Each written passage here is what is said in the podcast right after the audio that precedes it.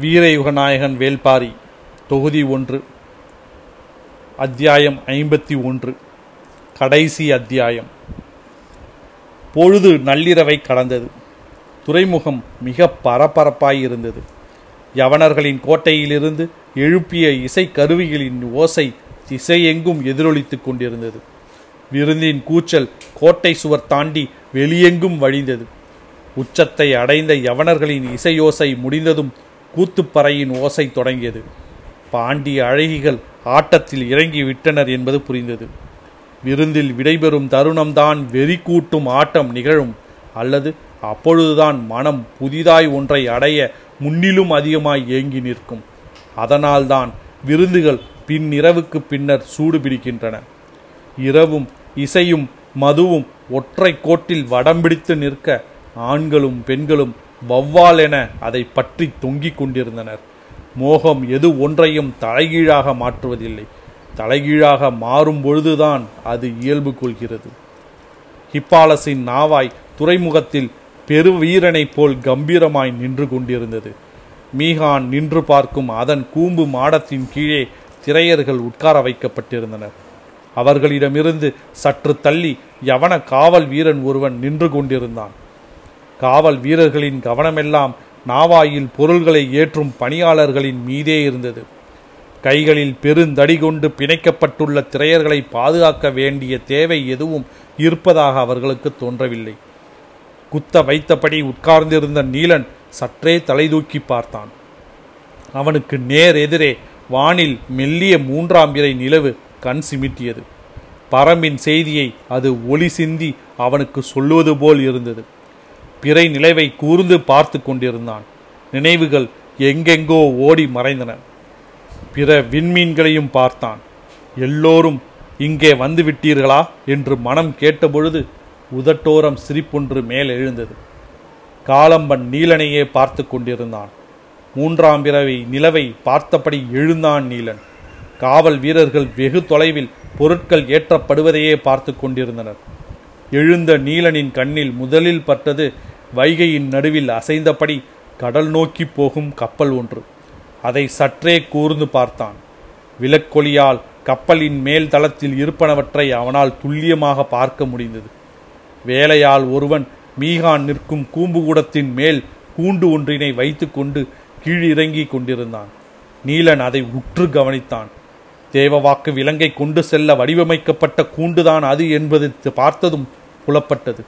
இனியும் காலம் தாழ்த்த வேண்டாம் என்று முடிவு செய்தபடி கீழே அமர்ந்தான். அமர்ந்த வேகத்தில் அவனது நாக்கு குழன்று சிற்றொழியை எழுப்பியது. அணில் எழுப்பும் ஒலி போல் அது இருந்தது. திரையர்கள் யாருக்கும் எதுவும் புரியவில்லை. ஒருவர் முகத்தை மற்றொருவர் பார்த்தனர். காலம்பன் நீலனின் செயலை கூர்ந்து கவனித்துக் கொண்டிருந்தான். கூட்டத்தின் நடுவில் உட்கார்ந்திருந்த பரம்பின் வீரர்கள் இருவருக்கான ஒலி குறிப்பு அது. அவர்கள் தங்களுக்குள் தங்களுக்கான உத்தரவு கிடைத்ததும் வேலையை தொடங்கினர். அவர்கள் கழுத்தை ஒட்டி வேர்க்கொடி ஒன்றினை கட்டிக்கிருந்தனர். கீழ்த்தாடையை கழுத்தோடு தாழ்த்தி நாக்கை நீட்டி அவ்வேர்க்கொடியை பற்ற நினைத்தான் பரம்பின் வீரன்.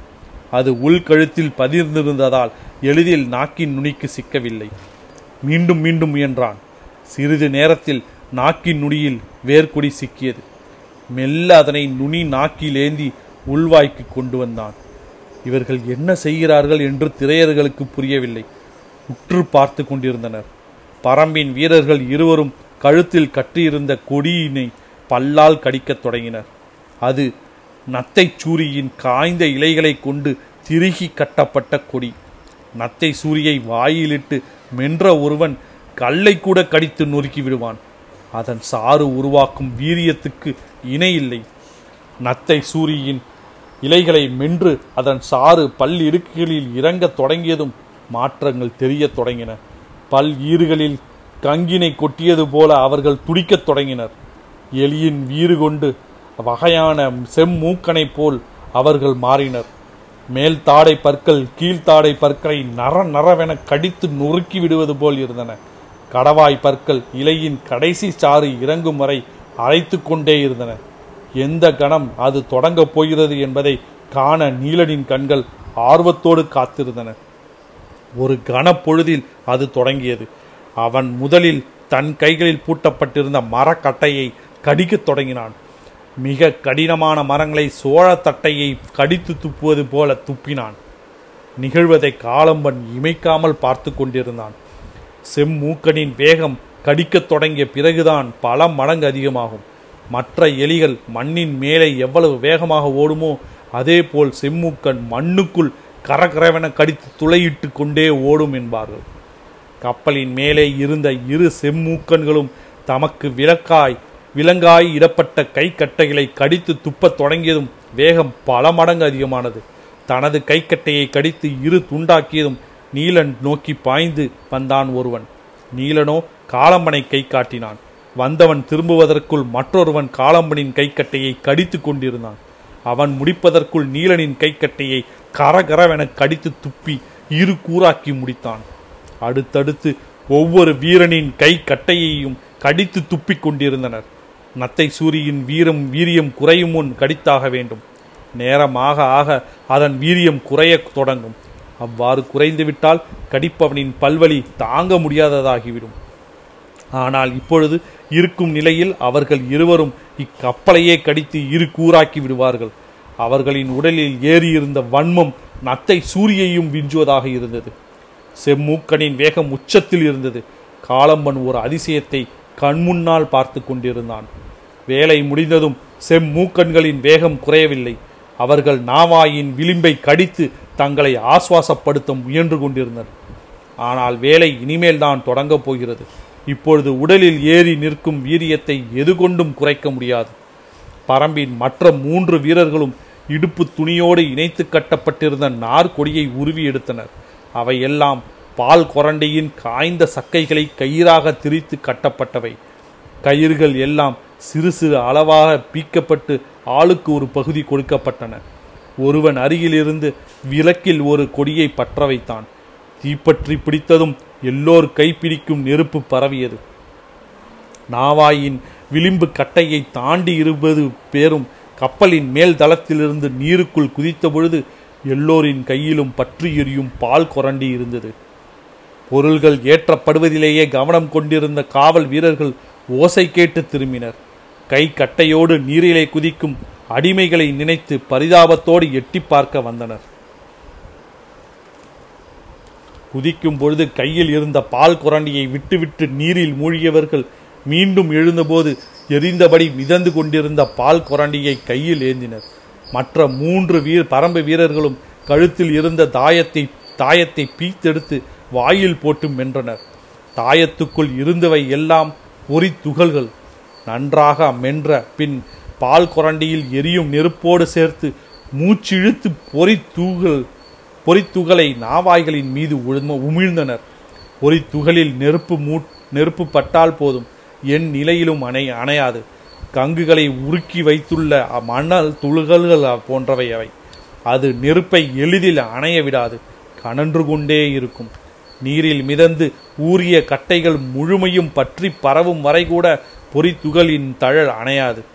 ஒருவன் மாற்றி ஒருவன் ஊதி தள்ள பால் கொரண்டியின் நெருப்பு களம்தோறும் பற்ற நீரில் ஊறி கிடக்கும் அடிமரங்களை தீயின் நாவுகள் தேடி துழாவின. வைகையில் மிதந்த இளங்காற்று துழாவும் தழலுக்கு தோல் கொடுத்து உள்நுழைத்தது எல்லா களங்களின் பின்புற அடிவாரங்களிலும் தீ வைக்கும் பணி படுவேகமாக நடந்து கொண்டிருந்தது. கொண்டாட்டங்களின் பேர் இறைச்சலும் வேலைகளின் மும் வேலைகளின் மும்முரமாக துறைமுகம் துறைமுகம் ஆட்கள் நெரிசல் தாழாமல் இருந்தபொழுது களங்களின் பின்புற அடிவாரங்களை கங்குகள் பற்றி மேலேறி கொண்டிருந்தன. கடற்காற்று வைகை காற்றோடு உள் நுழைந்து வீசி சென்ற பொழுது களங்களின் உள் கட்டைகள் தீயின் வேர்கள் ஆழப்பதிந்தன பெரியது சிறியது யவனர்களுடையது தமிழ் வணிகர்களுடையது என எந்த வேறுபாட்டுக்கும் இடையே இடமில்லை. எல்லாவற்றின் அடிக்கட்டைகளையும் பால் குரண்டியின் முத்தமிட்டு தழுவி சென்றன. இழுத்தணைத்து முத்தம் மட்டும் இருட்டுவிட்டு மீள முடிவதில்லை. மீள முடியாத காமம் உள்வாங்கி இழுத்து கொண்டிருந்தது. இன்றிரவு கப்பல் ஏறினால் கரைகான மாதங்கள் பல ஆகும். எனவே யவன கடலோடிகள் முழு விசையோடு இரவு முழுவதும் இயங்கினர். பாண்டிய நாட்டு அழகில் அழகிகள் ஆடும் இருமுகப் பறையின் அதிர்வாட்டத்தை பார்க்க வாய்ப்பது எளிதல்ல. ஒரு கட்டத்தில் முசுகுந்தரே மயங்கி கிறங்கி களம்புகுந்தார் மகிழ்ச்சியை வேரோடு பீத்தெடுக்கும் வெறி கொண்டு நிகழ்ந்தது விருந்து. விருந்தென்பது இசையும் ஒளியும் வண்ணமும் மட்டும் கொண்டதன்று. இசை எல்லாவற்றையும் மகிழ்ந்து ரசிக்க முடியாத மயக்கமும் கொண்டது. இரு மாதங்களுக்கு மேலாக நடந்து முடிந்த பேரரசின் மன விழாவின் நிறைவை இவ்வளவு சிறப்பாக உலகில் வேறு யாரும் கொண்டாட முடியுமா என்ற ஐயம் ஹிப்பாப்ளஸ்கே உருவானது. அதற்கு காரணம் கோட்டைக்குள்ளிருந்த வெளிச்சத்தையும் ஓசையையும் விட கோட்டைக்கு வெளியே அதிக வெளிச்சமும் ஓசையுமாக அவ்விரவு இருந்தது. வியப்பு எல்லையற்றதானது. நிலை கொள்ள முடியாமல் தள்ளாடிக் கொண்டிருக்கும் தங்கள் தலைவர்களிடம் செய்தியை சொல்ல வீரர்கள் அஞ்சினர். கோட்டை கதவினை முழுமையாக திறந்து விட்டபொழுதுதான் நிலைமையின் விபரீதம் புரியத் தொடங்கியது. கேட்கும் ஓசைக்குள் கதறும் குரல் மேல் எழுந்தது. ஹிப்பாப்ளஸின் ஹிப்பாலஸின் கண்ணீர் பட்ட வெளிச்சத்துக்கு காரணம் இணையில்லாத உயரங்கொண்ட அவனது கப்பலின் பாய்மரம் சுழன்று எரிந்ததுதான். ஏறிய மயக்கம் கன பொழுதில் கீழிறங்கியது. பேரதிர்ச்சி கொண்டு துறைமுக மேடையை நோக்கி ஓடினான் ஹிப்பாலஸ். அப்பொழுதும் நிலைமையின் விபரீதம் முசுகுந்தருக்கு புரிய புரியவில்லை. தேரலின் மயக்கம் எளிதில் மீளவிடாது அதையும் மீறி ஹிப்பாலஸ் மீண்டதற்கு காரணம் எரிந்து கொண்டிருந்தது கப்பல் அன்று. அவனது இன்னொரு உயிர் எங்கும் கூக்குரல் மேல் எழுந்தது உள்ளும் புறமுமாக வீரர்கள் பதை பதைக்க ஓடினர். துறைமுகத்தின் மேடை பகுதியை நெருங்க முடியாதபடி தீயின் சுடர் வாரி சுழற்றி கொண்டிருந்தது. எல்லா நாவாய்களிலும் முழு அளவு பொருள்கள் ஏற் ஏற்றப்பட்டு விட்டதால் நெருப்பு இணை சொல்ல முடியாத வீச்சோடு மேலேறி படர்ந்தது. கடல் காற்றில் பற்றிய பாய்மரம் நெருப்போடு அசைந்தாடியது. ஒன்றினை தொட்டு ஒன்றாக கிழக்கிலிருந்து மேற்கு வரை எல்லா களங்களிலும் தீப்பற்றி பரவியது. பெரும் மரத்தின் அடிவாரத்தில் கரையான் புற்று செந்நிற சிறுகோடு போல பற்றி மேலேறுமே. அப்படித்தான் களங்களின் அடிவாரத்திலிருந்து ஏதோ ஒரு முனையில் தீயின் நாவுகள் மேலேறி கொண்டிருந்தன. மேல் தளத்துக்கு அவை வந்து சேர்ந்ததும் காற்றோடு போட்டியிட்டு புரண்டு எழுதன மேற்தளமெங்கும் பெருவட கயிர்கள் கிடப்பதால் தீயின் அடர் வேகம் வலிமை கொண்டு உள்ளிறங்கியது. கலங்களின் ஓரப்பகுதியில் கீழ் கீழிருந்து மேல் நோக்கி வந்த தீ இப்பொழுது மையப் பகுதியில் மேலிருந்து கீழே செல்லத் தொடங்கியது. தீ சுழலத் தொடங்கியது. மண்ணுக்குள் நீர் இருப்பது போல் மரத்துக்குள் தீ இருக்கும். மரம் தீயாய் மாறும் ஆவேசம் அளவிட முடியாதது. அது காலகாலமாக அடக்கி வைக்கப்பட்ட ஒன்றின் வெளிப்பாடு. அளவிட முடியாத சீற்றத்துடனே இருக்கும். ஹிப்பாலஸ் தன் கண் முன்னால் தனது நாவை நாவாய் பற்றி எறிவதை பார்த்தபடி நின்றிருந்தான். யவன வீரர்கள் தங்கள் தளபதியின் நாவாயையாவது காப்பாற்றி விடலாம் என பெரும் முயற்சி செய்தார்கள். எதுவும் நடக்கவில்லை. களங்களை நெருங்க முடியாமல் தவித்தவர்களுக்கு பெரும் நேரம் செல்ல செல்ல கரையையே நெருங்க முடியாத நிலை இது நிலை ஏற்பட்டது. வேல் மேல் மரங்கள் வெடிக்கத் தொடங்கின. கொடி மரங்கள் சரிந்து விழுந்தன. பாய்மரத் துணி காற்றெங்கும் சாம்பலாய் பறந்து கொண்டிருந்தது. மற்றவர் அறியாவண்ணம் முன்னிரவே இரு கப்பல்களில் தேவாங்கினை ஏற்றி அனுப்பி வைத்த சூழ்கடல் முதுவன் நள்ளிரவுக்கு பின்னர்தான் விருந்துக்கு வந்து சேர்ந்தான். கடைசியாக வந்த தேரலுக்குள் ஆழப் புதைந்தான். அவனது மகிழ்வு எல்லோரையும் விட எல்லையற்றதாக இருந்தது. அருந்தும் குவளைக்கு விரும் விளிம்புண்டு. ஆனால் தேரலுக்கு அதுவும் இல்லை என நம்புபவன் அவன். தேவாங்குகள் இருக்கும் பிற களங்கள் துறைமுகத்தில் தான் நிற்கின்றன. யவனர்கள் நாவாய்கள் எல்லாம் புறப்பட்ட பின் இறுதியாக அதனை நகர்த்துவோம் என்று முடிவு செய்த சூழ்கடல் முதுவன் ஆடல் அழகிகளோடு உள்ளறைக்கு போனான். வெளியெங்கும் எதிரொலித்துக் கொண்டிருந்த பெருங்கூச்சல் எதுவும் அவனை எட்டவில்லை. இருமுக பறையின் இன்பத்தை தனித்து அனுபவித்துக் கொண்டிருந்தான். பெருங்கலங்கள் வெடிப்புற்று தெறிக்கும் ஓசை கூட அவனுக்கு சென்று சேரவில்லை. எழும் கரும்புகையால் மூச்சடைத்த பொழுதுதான் வெளிவரத் துணிந்தான். அப்பொழுது அவனது களமான கடற்கோதையை நெருப்பு முழுமையாக அணைத்து பிடித்து கொண்டிருந்தது. நீரில் அசையும் களத்தின் மீது நின்று ஆடியது நெருப்பின் சுடர். கிழக்கு முனையிலிருந்து ஒருவர் பின் ஒருவராக எல்லோரும் கரையேறினர். கைகளில் இரு கூறாக தொங்கிக் கொண்டிருந்த கை கட்டைகளை காலம்பன் பீத்தி எறிந்தான். பூட்டப்பட்ட கட்டைகளிலிருந்து விடுதலையான எல்லோரும் கைகளை வீசியபடி கரையோரத்தில் நடக்கத் தொடங்கினர். எழும் புகையால் வான்மண்டலம் மறைந்தது. மூன்றாம் பிறை நிலவினை நீலனால் பார்க்க முடியவில்லை. ஆனால் காலை கதிரவனுக்கு இணையான ஒளி பிழம்பை நீருக்குள் பார்த்து கொண்டிருந்தான். வைகை செம்மூதாயாய் கனன்று கொண்டிருந்தது. கதைகளை மறக்காமல் காலம் அவன் கண்ணுக்கு காட்டிக் கொண்டிருந்தது. அனைத்தையும் பார்த்தபடி கரையின் மீது பொறுமையாக நடந்து கொண்டிருந்தான். துறைமுகம் ஒன்று முழு முற்றாக எரிவதை உலகின் பெரும் வணிகர்கள் எல்லோரும் ஒன்று கூடி பார்த்து கொண்டிருந்தனர். ஆனால் அதனினும் வீரியத்தோடு எரிந்து கொண்டிருந்தது காலம்பனின் சினம். எரியூட்டிய வேலையை செய்ததெல்லாம் பரம்பின் வீரர்கள்தான் தாங்கள் எதுவும் செய்யவில்லை என்ற கோபத்தில் மிதந்தபடி எரிந்து கொண்டிருந்த கலங்கு கலங்களை ஒருபுறமாக சாய்த்து தலை குப்பர கவிழ்த்தலாமா என்று கேட்டபடி மீண்டும் கடலுக்குள் இறங்கினர் திரையர்கள். நீலன் தடுத்து மேலேற்றினான். தேவாங்கினை மீட்டு செல்வதே நமது நோக்கம் என்பதை நினைவுபடுத்தி அழைத்துச் சென்றான்.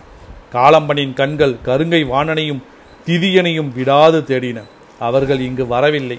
பாண்டியனின் இணைமீன் கவசத்தை மார்பில் அணிந்தபடி எவன் எதிரில் வந்தாலும் அவன் காற்றிலே வீசப்பட்டு கொண்டிருந்தான். காலம்பனின் கைப்பிடிக்கு நதி சிக்கினால் அதையும் சுழற்றி எரிந்து விடுவான் என்றுதான் தோன்றியது. எரியும் நதியின் எதிர் திசை நோக்கி அவர்கள் நடந்தனர். எங்கும் கூக்குரல் வெடித்து உமிழும் நெருப்பின் குரல். அருகில் இருந்த அருகன்குடியிலிருந்து மக்கள் சாரி சாரியாக ஓடிக்கொண்டிருந்தனர்.